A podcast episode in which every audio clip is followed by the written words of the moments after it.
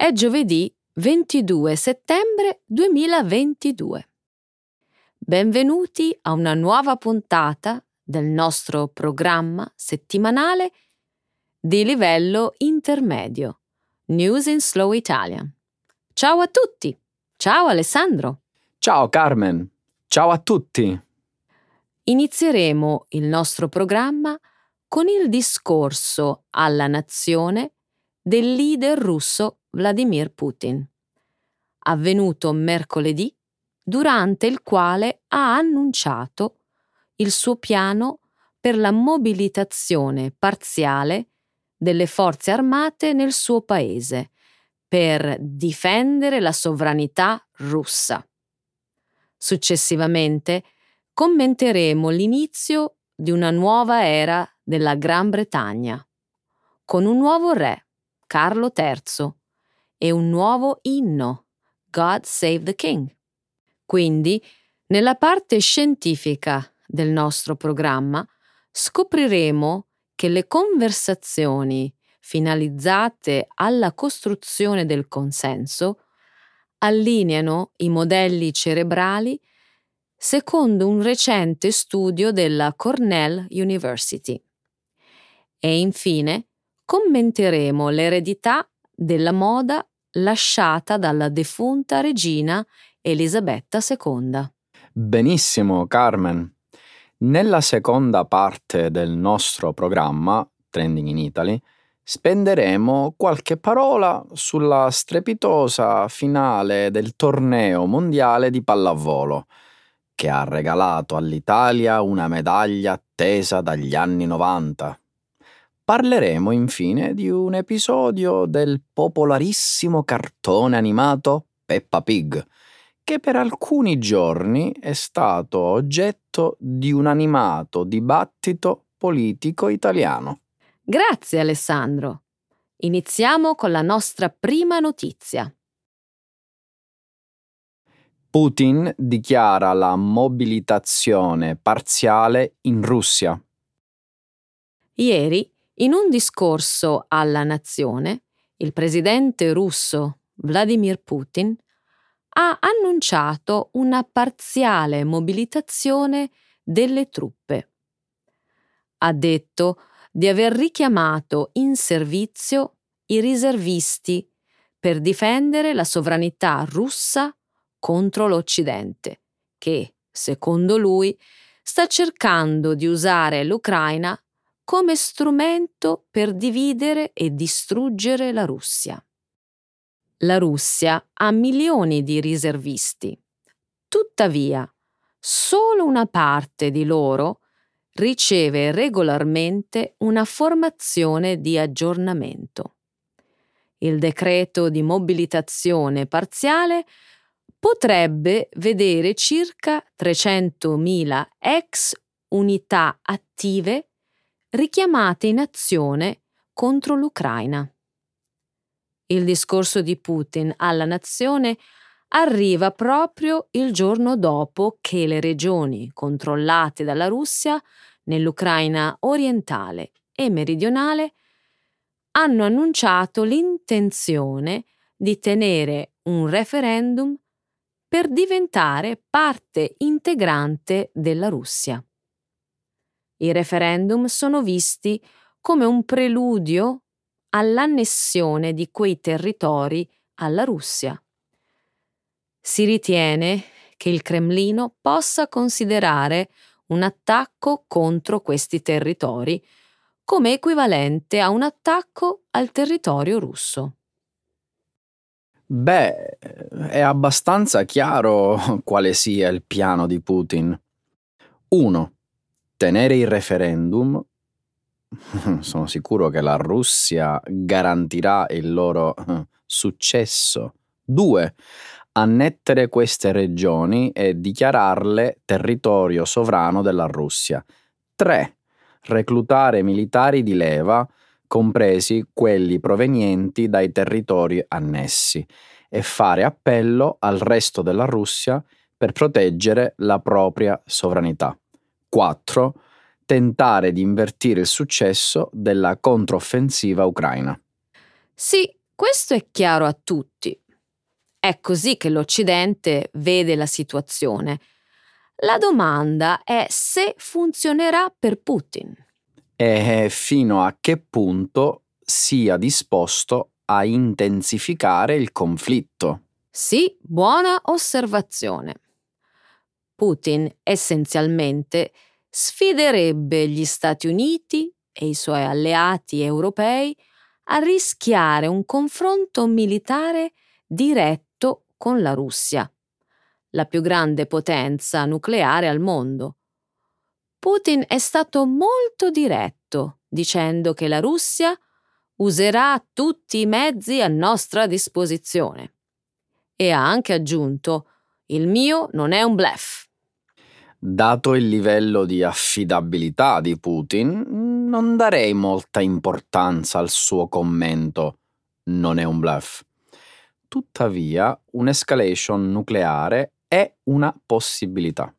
Pensi che la mobilitazione parziale possa avere successo? E in che modo?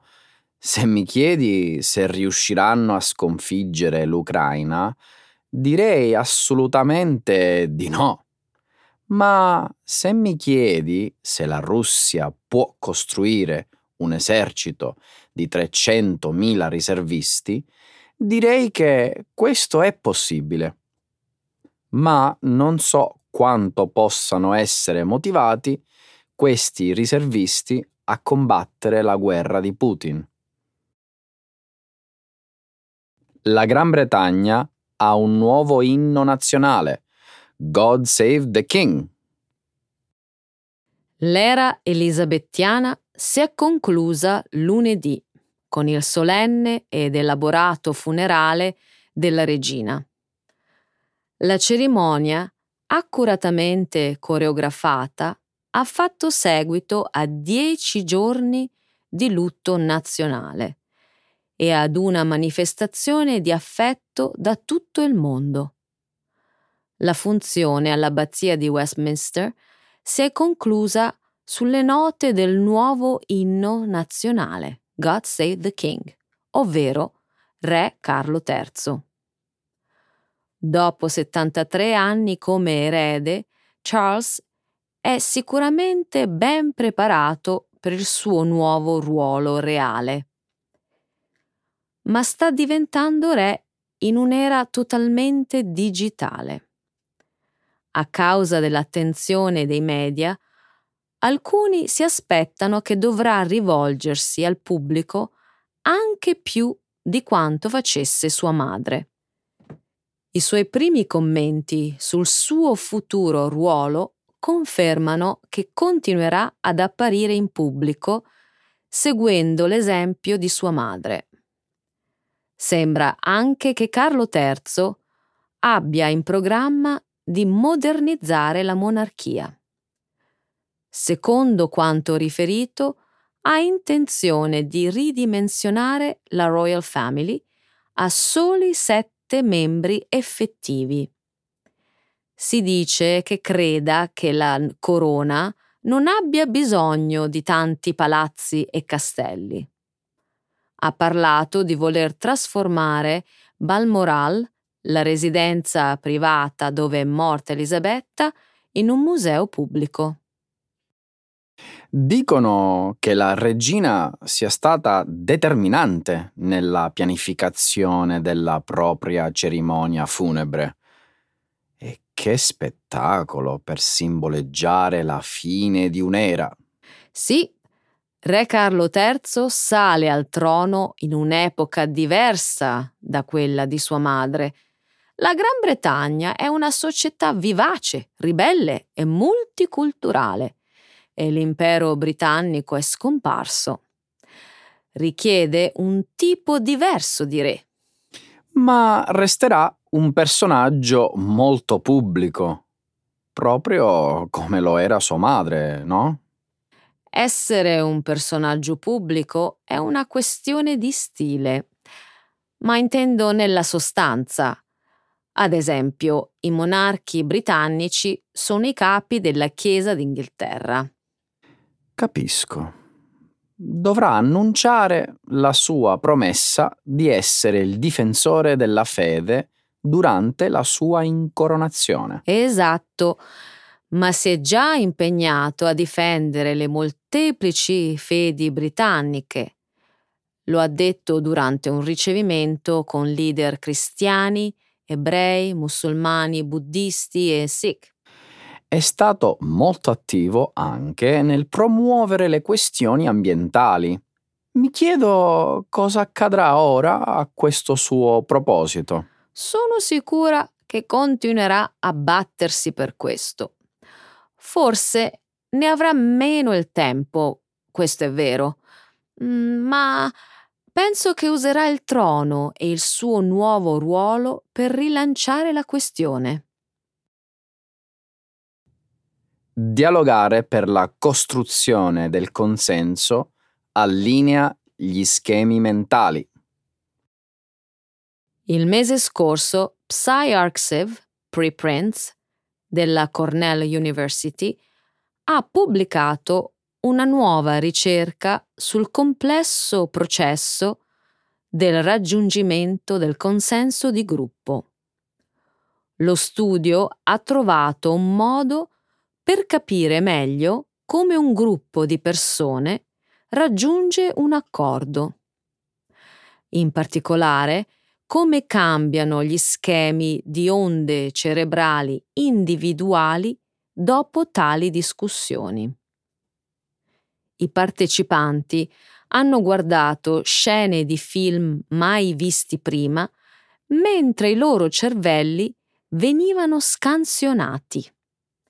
Successivamente hanno risposto alle domande di un sondaggio seguite da una discussione di gruppo per raggiungere una spiegazione consensuale sul significato delle scene osservate. Dopo le loro discussioni, i partecipanti sono tornati agli scanner cerebrali e hanno prima riguardato le stesse scene dei film, seguite poi da altre nuove scene. I risultati hanno mostrato che il raggiungimento del consenso sincronizza i modelli cerebrali dei membri del gruppo quando pensano ad argomenti discussi esplicitamente o anche solo correlati.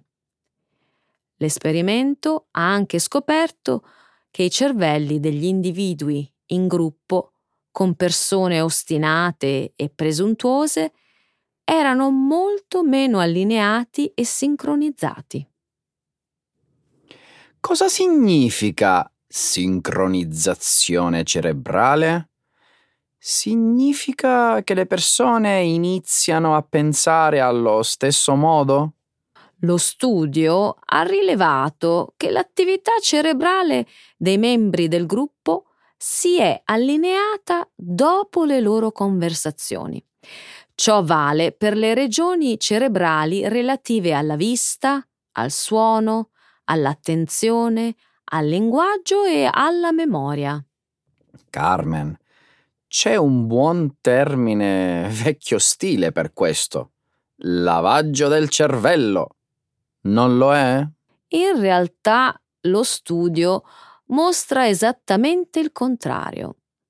I gruppi che includevano individui presuntuosi, che cercavano di imporre il loro modo di pensare, erano molto meno allineati. Mm, capisco. Quindi questo studio è più rilevante per i luoghi di lavoro o le stanze delle giurie. Esattamente. È più rilevante per le situazioni in cui le persone lavorano a un obiettivo comune. E per quanto riguarda situazioni più contraddittorie? come la politica o le trattative sull'aumento di stipendio? Purtroppo temo che questo studio non potrebbe aiutarci su questo tipo di questioni. L'eredità della moda lasciata dalla regina Elisabetta II. La regina Elisabetta II aveva un innato senso di stile ed eleganza. Il suo look è stato sempre curato con grande attenzione e maestria. La regina ha usato la moda durante i suoi rigorosi tour diplomatici per stupire le nazioni, indossando i colori e gli emblemi delle loro bandiere. Come è noto, ha indossato un abito verde in Irlanda e una spilla con foglia d'acero in Canada. La regina ha usato il suo abito da sposa per trasmettere la sua prima dichiarazione politica. Era il momento del razionamento dei tessuti e la giovane principessa doveva mettere da parte i tagliandi delle razioni per acquistare la stoffa. Il Parlamento aveva votato per darle 200 coupon in più. Li aveva usati per avere tutti gli emblemi del Commonwealth cuciti sul vestito. La regina Elisabetta II ha governato durante il periodo di transizione dall'impero alla moderna democrazia liberale. Ha saggiamente evitato le novità della moda in tempi di significativi sconvolgimenti sociali. E invece di seguire frivole mode di tendenza, non ha mai perso l'occasione di trasmettere, attraverso la moda, un messaggio di affidabilità, stabilità e fermezza al suo pubblico.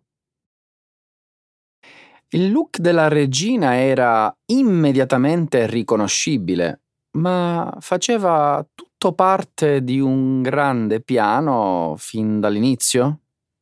È stata un'evoluzione, ma era senza dubbio una delle donne diplomatiche più alla moda di sempre. Carmen, chiudi gli occhi Pensa alla regina. Cosa vedi? Probabilmente colori monocromatici, un paio di modeste scarpe con tacco basso, la borsa Loner, forse un cappello. Dico bene? Ma non è sempre stato così. No, infatti. Negli anni 50 adottò il look del dopoguerra. Di cosa si tratta? Sai, il look proposto da Christian Dior, a vita stretta e gonna ampia del dopoguerra, le stava perfettamente. Capisco. E negli anni 60? Certo, non poteva abbracciare la rivoluzione sessuale e della moda dell'epoca. non era certo un periodo di moda regale ma ha poi sviluppato il suo look distintivo quando la fotografia a colori è diventata ampiamente utilizzata dai media. Ed è allora che il suo marchio di fabbrica monocromatico è finalmente sbocciato. La moda è un linguaggio. La regina sembra essere il primo monarca ad averlo abbracciato e capito. Meravigliosa. L'Italia della pallavolo è campione del mondo. Lo sport azzurro è reduce da una vittoria memorabile. Domenica 11 settembre si è svolta nella città polacca di Katowice la finale del campionato mondiale maschile di pallavolo, che si tiene regolarmente ogni quattro anni. Al culmine del famoso torneo sono arrivate le squadre più in forma del momento. La forte ed espertissima Polonia e la giovanissima e audace Italia. La partita è stata incredibilmente entusiasmante, Carmen. la Polonia, sostenuta dal rumorosissimo pubblico del palazzetto sportivo di Katowice, ha vinto il primo set per 25 a 22. Nel secondo, proprio quando la squadra di casa sembrava avviarsi verso l'ennesimo successo, è uscita fuori tutta la grinta e la determinazione dei giocatori italiani. Il secondo set si è chiuso con il punteggio di 25 a 21 per l'Italia e nel terzo lo scarto è stato ancora più ampio, con i nostri avanti per 25 a 18. A questo punto l'onda azzurra sembrava inarrestabile e la vittoria è arrivata al quarto e ultimo set conclusosi con il risultato di 25 a 20. Al fischio finale la nazionale allenata dall'ex palleggiatore Ferdinando De Giorgi ha invaso il rettangolo di gioco urlando di gioia per il raggiungimento di un traguardo che inseguiva da molto tempo.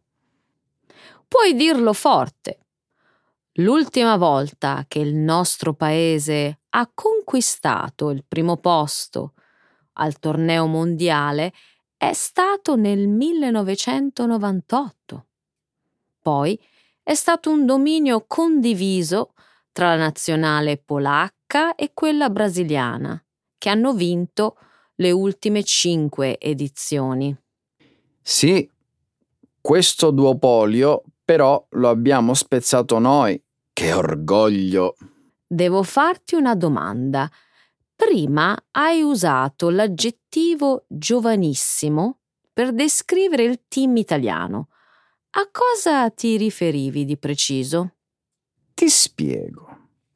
Dopo la deludente prestazione alle Olimpiadi di Tokyo e piazzamenti insoddisfacenti in altri importanti tornei, la nazionale azzurra ha deciso mm, per un cambio generazionale. Atleti esperti come Massimo Colaci, Osmani Quantorena e Ivan Zaitev hanno lasciato il posto a giocatori giovani e talentuosi, tra cui Alessandro Micheletto, Yuri Romanò, Simone Giannelli e Daniele Lavia. Il ringiovanimento della squadra ha funzionato alla grande. Direi di sì. Però bisogna anche sottolineare che in questo sport il nostro paese ha una lunga tradizione vincente. Sai quanti titoli mondiali ha conquistato finora la nazionale azzurra? Mm, forse due o tre? Di più. Sono in tutto quattro. Siamo secondi solo alle vittorie ottenute dall'ex Unione Sovietica, che ne ha conquistati ben sei di titoli mondiali. Però le Olimpiadi estive, nella specialità della pallavolo, non le abbiamo mai vinte, anche se siamo arrivati alla finale per ben tre volte. È vero, Finora non ci siamo mai riusciti. Tuttavia, con questa squadra di nuovi talenti, penso sia lecito sognare di mettere in bacheca anche l'ambitissima medaglia d'oro, che potrebbe arrivare alle prossime Olimpiadi di Parigi del 2024. Peppa Pig fa discutere la politica in campagna elettorale. Il prossimo 24 settembre avranno luogo le elezioni per il rinnovo della Camera dei Deputati e del Senato della Repubblica, il cui risultato porterà successivamente alla formazione di un nuovo governo italiano. Il clima che da giorni si respira nel nostro paese è quello delle grandi sfide politiche, dove non mancano discussioni, battibecchi e scontri verbali.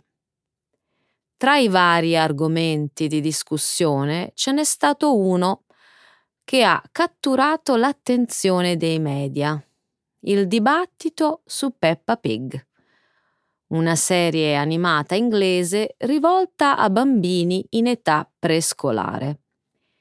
In particolare la politica italiana si è trovata in disaccordo su un episodio mandato in onda nel Regno Unito i primi di settembre, in cui viene mostrata una famiglia omogenitoriale composta da due madri e il loro figlio Penny Polar Bear, un nuovo amico della protagonista del cartone animato.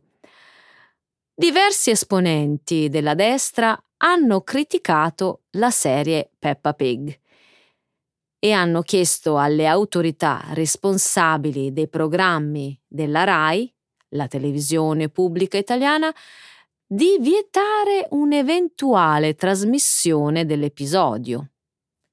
Al contrario, i partiti del centro-sinistra si oppongono alla censura e parlano di reazione allarmante contro le famiglie arcobaleno. Si sa chi per primo ha sollevato la questione? Probabilmente sarà stato un candidato a caccia di visibilità e voti. A denunciare l'episodio è stato Federico Mollicone, responsabile cultura del partito conservatore Fratelli d'Italia e al momento candidato a un posto in Parlamento per la regione del Lazio. Mollicone ha detto di non poter accettare l'indottrinamento gender. Analogo commento è arrivato dall'associazione Pro Vita e Famiglia Onlus, che ha lanciato sul proprio sito online una petizione per dire no ai cartoni gay per bambini sulla RAI. Peppa Pig è uno dei cartoni animati più popolari al mondo gli autori hanno allargato la narrazione al concetto di famiglie omogenitoriali e in questo io non ci trovo nulla di scandaloso. Concordo. Però sappiamo anche che il partito di Federico Mollicone è da sempre schierato a favore della famiglia tradizionale. Per questo penso che la sua iniziativa nel bel mezzo della campagna elettorale nemmeno dovrebbe stupirci più di tanto. Insomma, niente di nuovo sotto il sole. Mm, non so, Alessandro.